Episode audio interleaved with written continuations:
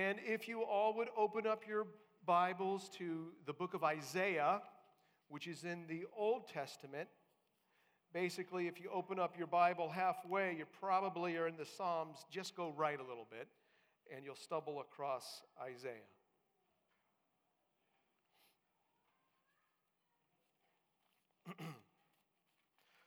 I'm not a professional singer, so with what I'm about to do, be warned and join in. It's the most wonderful time of the year with the kids jingle belling and everyone telling you be of good cheer. It's the what?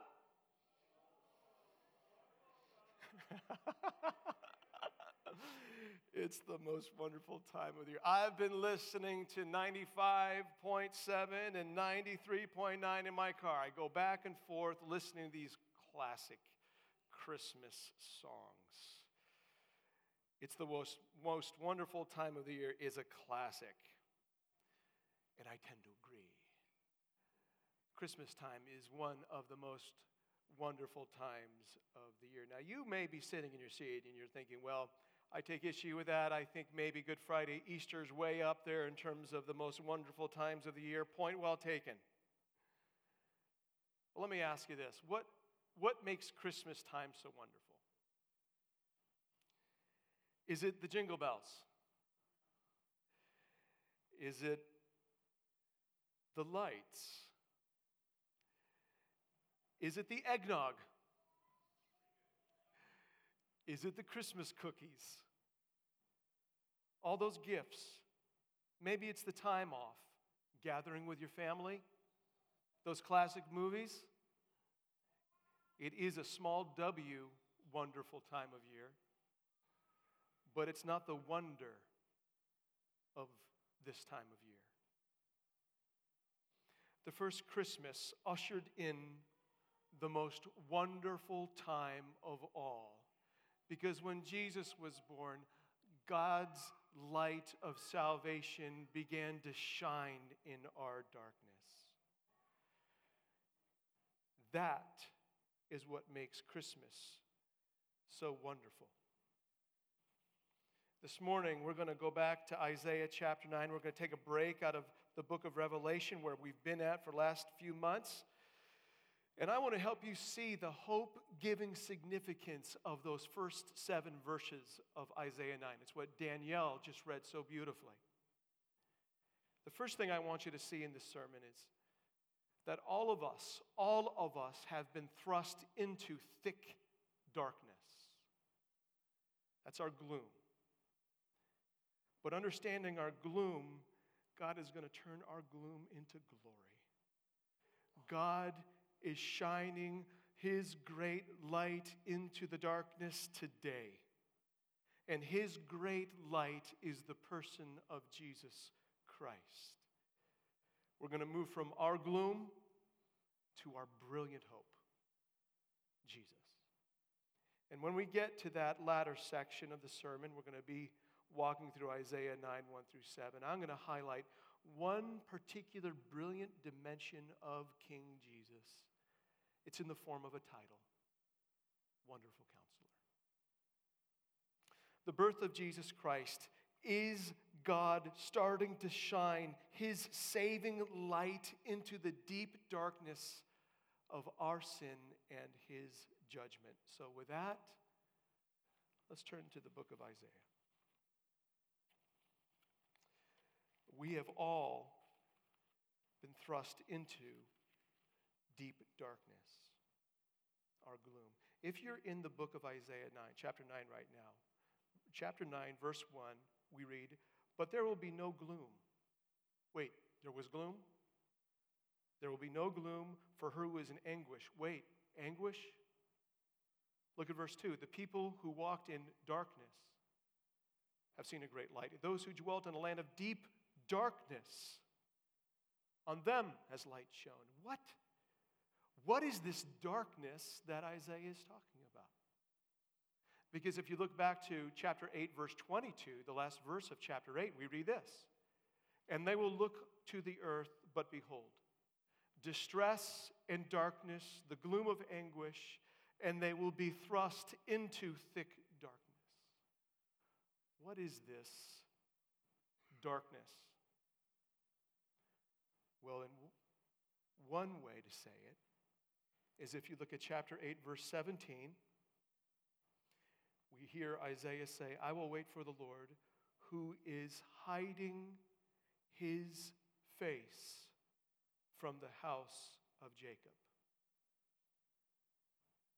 That's the darkness. God hiding his face. And when God's face is not shining, there is darkness on a people. Now, I want to remind you that Isaiah was written to a particular people at a particular time in a particular place. It was actually written in the 8th century before Christ. And the section that we're looking at this morning was probably happened in the 730s, somewhere in there. And just to remind you that the nation of Israel used to be one people, a united kingdom. And then David ruled and Solomon ruled, and then one of Solomon's sons, Rehoboam, he did something really stupid, and the kingdom split in two. There was a northern kingdom, and then there was a southern kingdom, Judah, whose capital was Jerusalem. And on the throne of Jerusalem sat a king of David. And what is happening at this time in Isaiah is that the king of the northern kingdom, Ephraim, was a guy named Pekah. And the king of the southern kingdom was a guy named Ahaz. And the world power of that day, of that time, was Assyria. And Assyria was seeking to spread and to expand their reign and to bring um, power to themselves, and they were brutal. So here's what was happening Assyria was knocking on the door of the northern kingdom. And so King Pekah, he established a coalition with another king, the king of Syria, a guy named Rezin, and they formed a coalition against Assyria. And what they decided to do was to try to wage war on Judah in order to bring them into the coalition to increase their force of protection against Assyria. So, are you following all this? So, King Ahaz in the 730s is faced with a decision. He's fearful of the Syrian Ephraim coalition coming and invading him.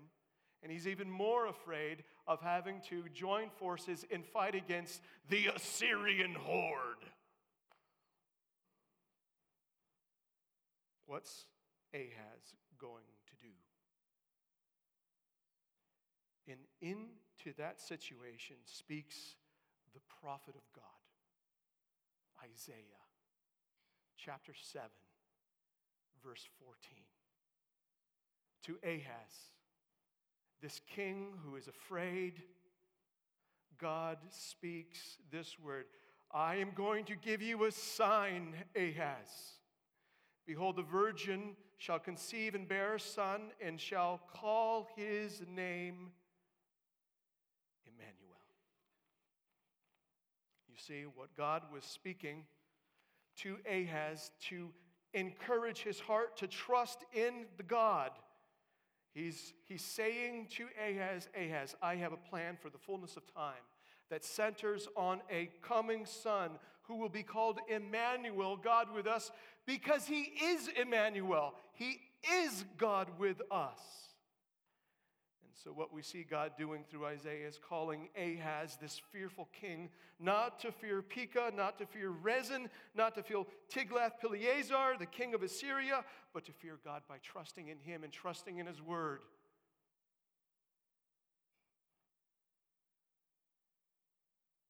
That's not the darkness. It's what Ahaz does next that causes God to hide his face. What did this Davidic king do? What did this one sitting on David's throne do? 2 Kings 16 tells us.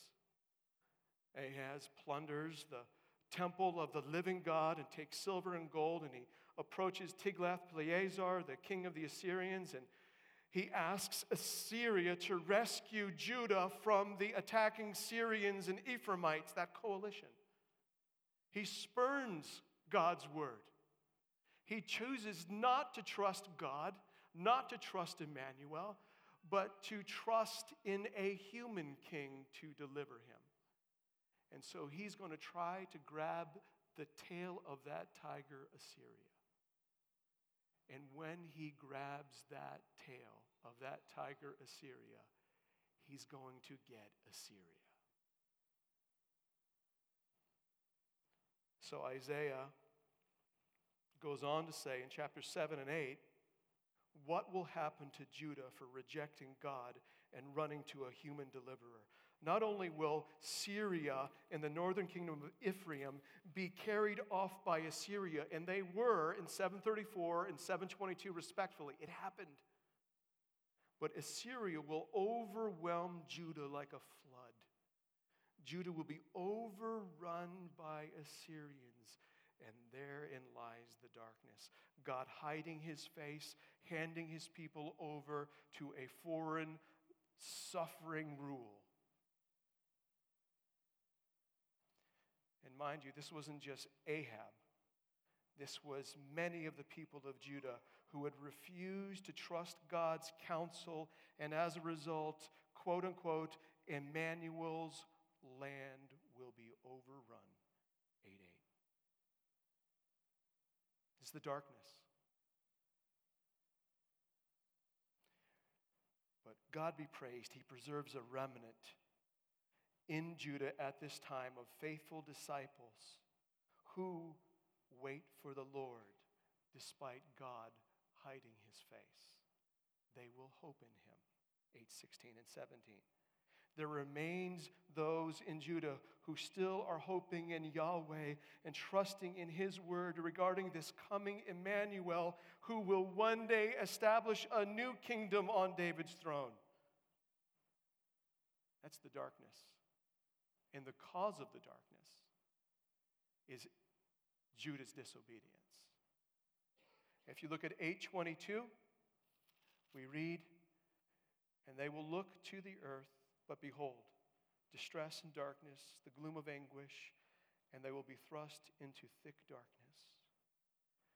This darkness is a darkness of sin and of judgment. These folks will be miserable. They were miserable. And, and if you want to see something striking, look at verse 21 of chapter 8. They will pass through the land greatly distressed and hungry, and when they are hungry, they will be enraged and will speak contemptuously against their king and their God. They are cursing God for their darkness. He has warned them, He has provided a way out. Trust in Emmanuel, He has said to His people. But they resisted Him, ran after a foreign deliverer. They are in their darkness, and now they're blaming God. It's amazing what we're capable of, isn't it? This darkness is a darkness of sinful unbelief, of rejecting God and His Word. And all of us were born into this dark rebellion of soul, choosing to trust ourselves and pretty much anything else but the one true God who calls us to submit to His reign. In the New Testament, in Colossians 1, this darkness is described as a domain of darkness in which all people need to be delivered from.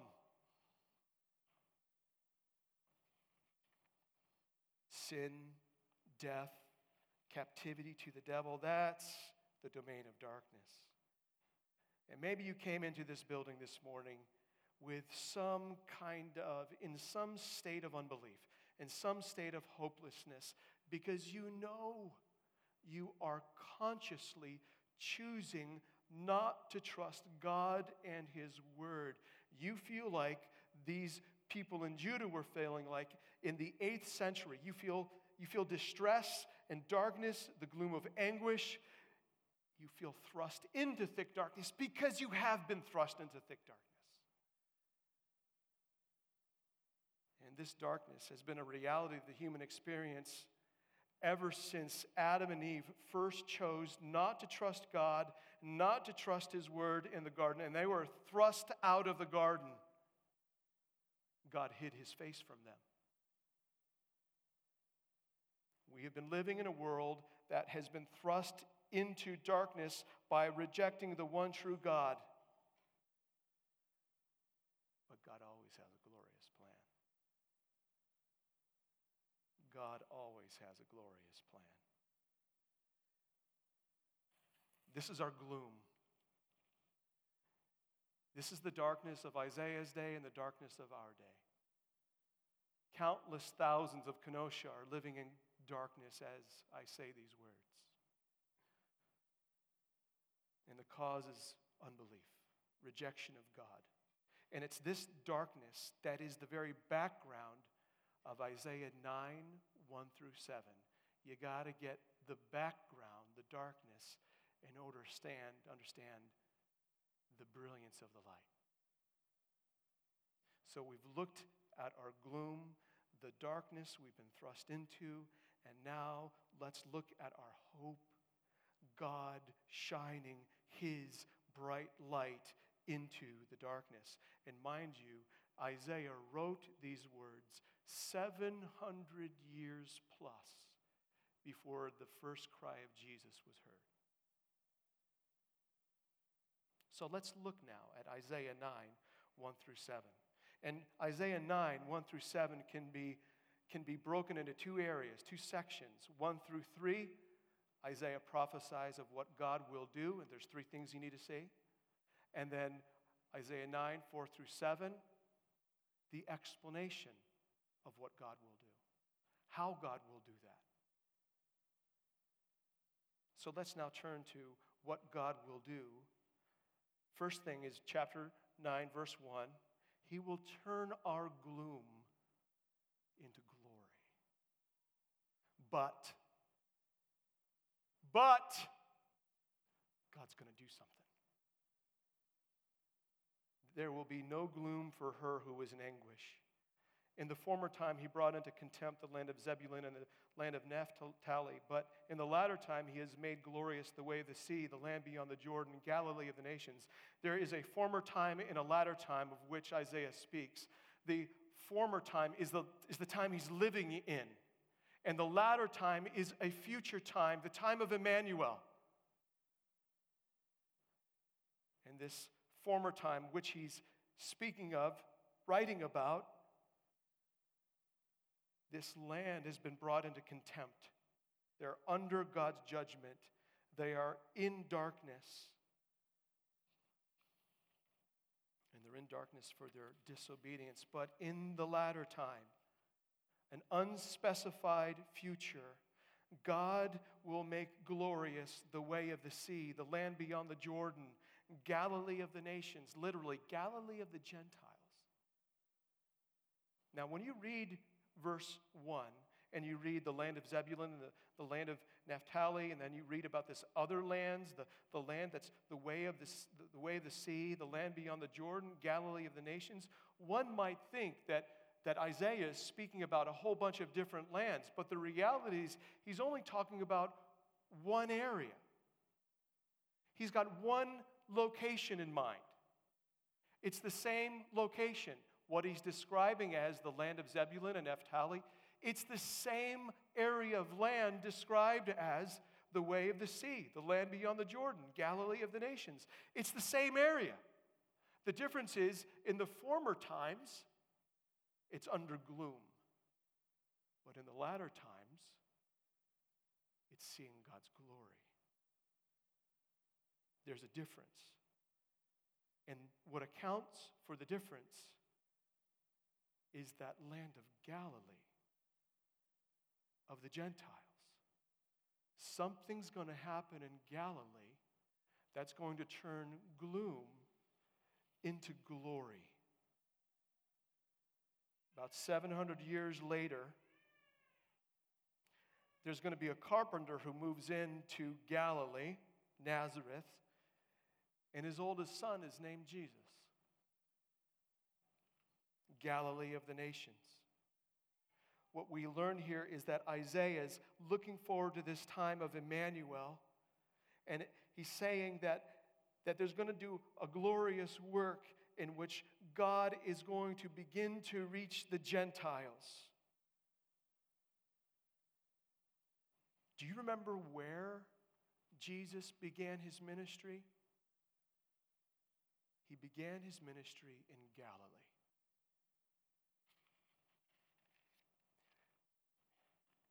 God is going to do a new work, according to Isaiah. The first one is he's going to turn, he's going to turn gloom into glory. And the, and the second work we see in verse 2 the people who walked in darkness have seen a great light. Those who dwelt in a land of deep darkness, on them has light shone. The second work is, is he's going to shine light into darkness. What is he talking about? Remember in 817, we talked about the darkness is the result of God hiding his face, judgment, the darkness of sin, disobedience. Well, it goes to say that, that if darkness is God's hiding his face, then this light shining is God revealing his face, showing his favor. Grace shining in the darkness. The Apostle Paul in 2 Corinthians 4 6 says, For God, who said, Let light shine out of darkness, has shone in our hearts to give the light of the knowledge of the glory of God in the face of Jesus Christ. The light shining in the darkness is the person of Jesus Christ. Now, if you came into this building this morning and you are feeling thrust into deep darkness, what you need to understand is that this light that will shine into the darkness that Isaiah is speaking of, that will happen 700 years from when he writes, it's already shining. Because we're looking back on that same light shining, the birth of Jesus, we're 2,000 years after the fact. The light of Jesus is shining today in the darkness. But there's another work. We see this in verse 3. You have multiplied the nation. You have increased its joy. They rejoice before you as with joy at the harvest, as they are glad when they divide the spoil. In the latter time, Isaiah prophesies that God will turn anguish into rejoicing, gloom to glory, light in the darkness, anguish to rejoicing. And notice who's doing it. Verse 3 You have multiplied the nation, you have increased its joy. This is God at work. The zeal of the Lord of hosts will do this. This is God working. And what you need to see here is the joy. We move from the anguish of being in darkness to the joy of being in the light, and Isaiah likens it to a joy at harvest. Bounty, abundance. He likens it to the gladness of a victory over an enemy when you divide the spoil. An abundance of land, victories over enemies. Those were classic signs of God's blessing on his people. Joy. Gloom to glory. The face of God shining, resulting in a transformation of anguish into rejoicing. That's the work that God is going to do. Starting in Galilee.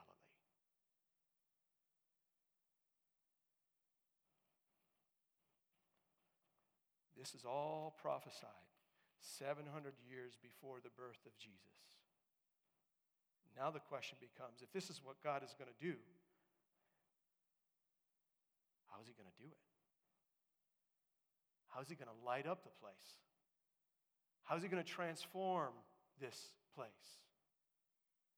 And that's now where I want to help you to see how God will turn gloom to glory shine light into darkness, and turn anguish into rejoicing. In verses 4 through 7, we have three explanations of why this is going to happen. They're all queued up by the word for. Look at verse 4. For the yoke of his burden and the staff of his shoulder, the rod of his oppressor, you, God, have broken as on the day of Midian. You know what it's a picture of? Deliverance from captivity. This yoke of his burden is slavery. The staff of his shoulder, getting smacked. The rod of his oppressor, of his taskmaster. This is Exodus talk of deliverance. God is saying that I'm going to turn your gloom to glory. I'm going to cause my face to shine upon you. I'm going to turn your anguish into joy when I deliver you. And it's going to be on the day of Midian. That's a reference to Judges 6 and 7. Remember Gideon? He got 22,000 guys. He's going to battle against this big army of Midianites and Amalekites. And God says, No, no, no, too big. And he winnows it down to 300 dudes. And you know why God winnowed it down to 300 dudes? To defeat a, an army that was beyond count, so that God got the glory. God is going to do a work of deliverance, Isaiah says. That's going to turn gloom to glory. His face is going to shine. It's going to turn anguish into rejoicing because God's going to do a deliverance in which He alone gets the glory.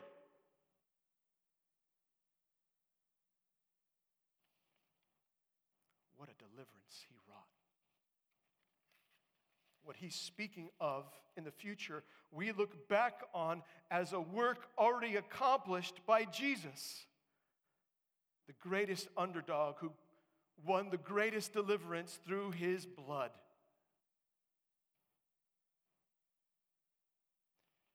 There is another reason. It's not just a coming deliverance that has already come, but there's a coming victory. Look at verse 5, another four. For every boot of the tramping warrior in battle tumult and every garment rolled in blood will be burned as fuel for the fire. He's talking about victory in battle boot, tramping warrior, battle tumult, garment rolled in blood. Stuff, stuff's the product of war. It's going to be burned as fuel for the fire. There's going to be a victory in which the victors burn all the stuff of their enemies.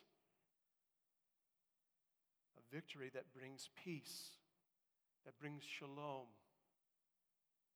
fullness, the ceasing of war, beating swords into plowshares, beating spears into pruning, pruning hooks. What Isaiah is speaking of is a prophecy of a future victory that will bring about a peace resulting in a deliverance that brings joy to an anguished heart because God's face is shining. It transforms gloom into glory, and it's all going to start in this place called Galilee.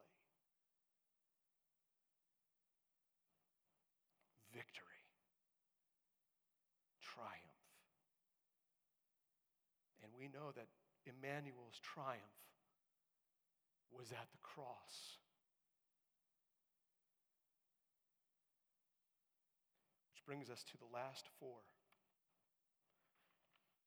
Verse 6 For to us a child is born, to us a son is given, and the government shall be upon his shoulder and his name shall be called Wonderful Counselor, Mighty God, Everlasting Father, Prince of Peace. Of the increase of his government and of peace, there will be no end. On the throne of David and, over his kingdom, to establish it and to uphold it with justice and with righteousness from this time forth and forevermore, the zeal of the Lord of hosts will do this. This coming deliverance, this coming victory is going to come from a coming king. He describes him as a child. Notice, this is God at work. Who is the one from whom this child is going to be born? God. Who is this one, this son who is given? God has given this son. This is God at work. The zeal of the Lord of hosts will do this. Us, for to us a child is born, to us a son is given, are all those with tender heart who are willing to receive Emmanuel as king, trusting in his word, obeying him. This child, who is in Isaiah's mind coming, he will win a victory that brings about a deliverance, resulting in a great gladness because God's face is shining, turning gloom into glory, because something has to do with Galilee. This is Emmanuel. For to us a child is born, to us a son is given. This is a human. He's born, and he is male. Child born, son given. But this same child is the Isaiah 7:14 child. Emmanuel, God with us. This coming king is fully God and fully man, God incarnate, Emmanuel. And notice, not only is he Emmanuel, he will be entrusted with governance. Verse 6 And the government shall be upon his shoulder. Do you know the last time you read the word shoulder? It was in verse 4. For the yoke of his burden and the staff, for his shoulder had been broken. The government which Emmanuel brings, that will be on his shoulder, will bring peace to your shoulder. Emmanuel, entrusted with governments, and he's entitled. Look at the four titles Wonderful Counselor, Mighty God, Everlasting Father, Prince of Peace. these are kingly titles. There's, there's no one like this. I'm going to come back to that first title, Wonderful Counselor, in just a second. I just want you to see this section, though, all together. He's entitled, and he's enthroned on David's throne. Look at verse 7. Of the increase of his government and of peace, there will be no end on the throne of David fulfilling 2 Samuel 7, where God promises to David there will be one who sits on his throne forever. And this forever kingdom, this everlasting kingdom, is an expanding governance, verse 7, of the increase of his government and of peace. His reign of justice and righteousness brings shalom, peace with God, peace with yourself, peace with other people in your life, and one day, peace with all of creation. That's what Emmanuel will do.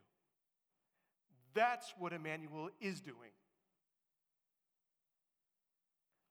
And this is empowered by the Lord of hosts. The zeal of the Lord of hosts will do this. That Lord of hosts title, that's God's warrior title. He's going to accomplish this according to his zeal. And that word zeal, oh, it comes really close to the word jealousy. God is zealous for his people. He loves us. He wants to grace us. And that love and drives his power to bring about this Emmanuel who will establish a forever kingdom of peace, which will bring about a victory, that brings about deliverance, that brings about a joy out of anguish because God's face is shining and turns gloom into glory.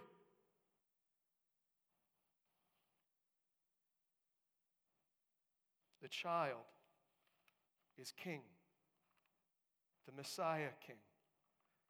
And this child who Isaiah saw was coming he has come. He has come. 2,000 years ago, He came to establish His reign. And now let's just pause for a second to consider one of these four titles Wonderful Counselor.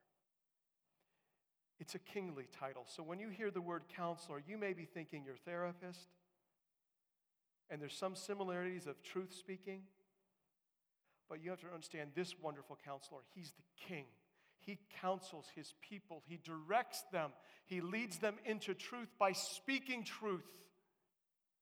He is the kingly counselor, and his counsel is wonderful. Wonderful counselor.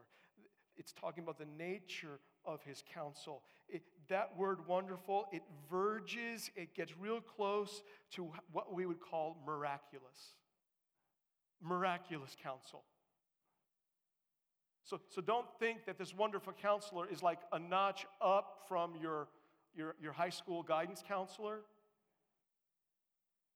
This counselor is Emmanuel counselor. God speaking, leading his people. Categorically different. Jesus, when he was teaching on earth, his teaching affected people regularly with astonishment, with wonder. If you looked at Matthew chapter 7, Sermon on the Mount, we've got a bunch of sisters in the church studying the Sermon on the Mount right now. And when you get to verses 28 and 29, and Jesus has just kind of reclaimed all of God, this misplaced teaching that God's people were teaching, and he says, This is what God truly means. The people there were astonished. They've never heard anybody preach like this before, teach like this before, because this is the wonderful counselor speaking. This is Emmanuel. Matthew 13, parables, they're astonished. Matthew 22, Jesus rebukes the Sadducees. He just turns the tables on them. People there were just flabbergasted at what he did. They were amazed. Wonderful teaching. Wonderful teaching. In Matthew chapter 4, Matthew actually quotes the passage that we're in Isaiah chapter 9. And if you want to turn with me there, Matthew chap- chapter 4, verses 14, 15, 16, Jesus is beginning his ministry. And Matthew says this was to fulfill what the prophet Isaiah had spoken the land of Zebulun and the land of Naphtali, the way of the sea, beyond the Jordan, Galilee of the Gentiles, the people dwelling in darkness have seen a great light. And for those dwelling in the region and shadow of death, deep darkness, on them a light has dawned. Do, do you see the point? Jesus was born, Emmanuel has come, and when he begins his ministry, Matthew says, The light is dawning. The light is shining of the wonderful counselor. And if you look at verse 17, look at what he begins with in his public ministry. Words of the wonderful counselor, King Emmanuel, he says, Repent, for the kingdom of heaven is at hand. My kingdom has come. Trust in me. The birth of Jesus Christ, this wonderful counselor, it lights up our darkness. We've looked at our gloom. We've looked at the light that is shining. What Isaiah prophesied 700 years ago of this coming king is happening. He has come. Jesus, that promised Emmanuel King, the wonderful counselor, he's at work today. So let me call you to respond in one of three ways, three musts. First, in light of Jesus, the wonderful counselor, the long anticipated one, you must bow yourself down before him. You must recognize him as the king. So this Christmas, ask yourself Have I taken to heart all that the wonderful counselor, King Jesus, has spoken to me in that reliable book, the Bible? Have I taken it to heart? Have you heard these words? Repent, for the kingdom of heaven is near. Come under my reign, Jesus is saying. And have you bowed yourself down to him. That's the right posture before Emmanuel. And with that, you experience his victory, experience his deliverance, you experience the joy, you experience his face shining, you experience the glory. Come, submit yourself today to the King. The second must, if you have submitted yourself to the King, bowed yourself down before him, second, you must lift up your voice to him. You must rejoice. You must rejoice with great gladness. Rejoice, rejoice, Emmanuel. Joy to the world. The Lord, the King, has come. Lift up your voice. Christmas carols become worship songs when you realize who this King is.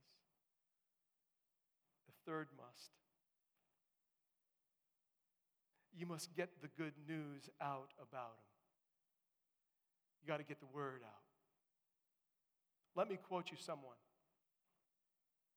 This news about King Jesus is good news of great joy for all the people. That's the Luke 2 angel.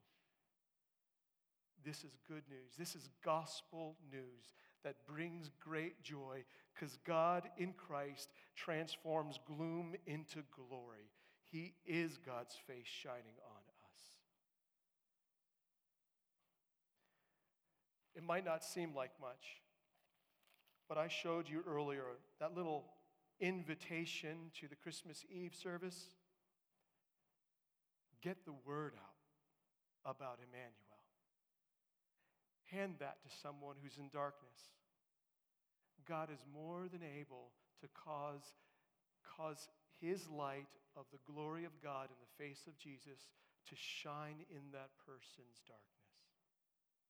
And when that happens, there's going to be a growing number of people in this room who are rejoicing, who are experiencing God's shining face, whose gloom has turned to glory.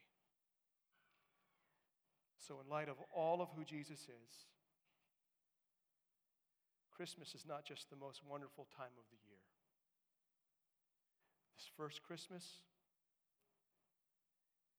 it ushered in the most wonderful time of all the saving reign of Jesus Christ, our Emmanuel. God, thank you so much for this book written 2,700 years ago that speaks of our today King. We gladly bow down before you. We gladly lift up our voices to you and we gladly get the word out, this good news of great joy for all the peoples. In Jesus' name, amen.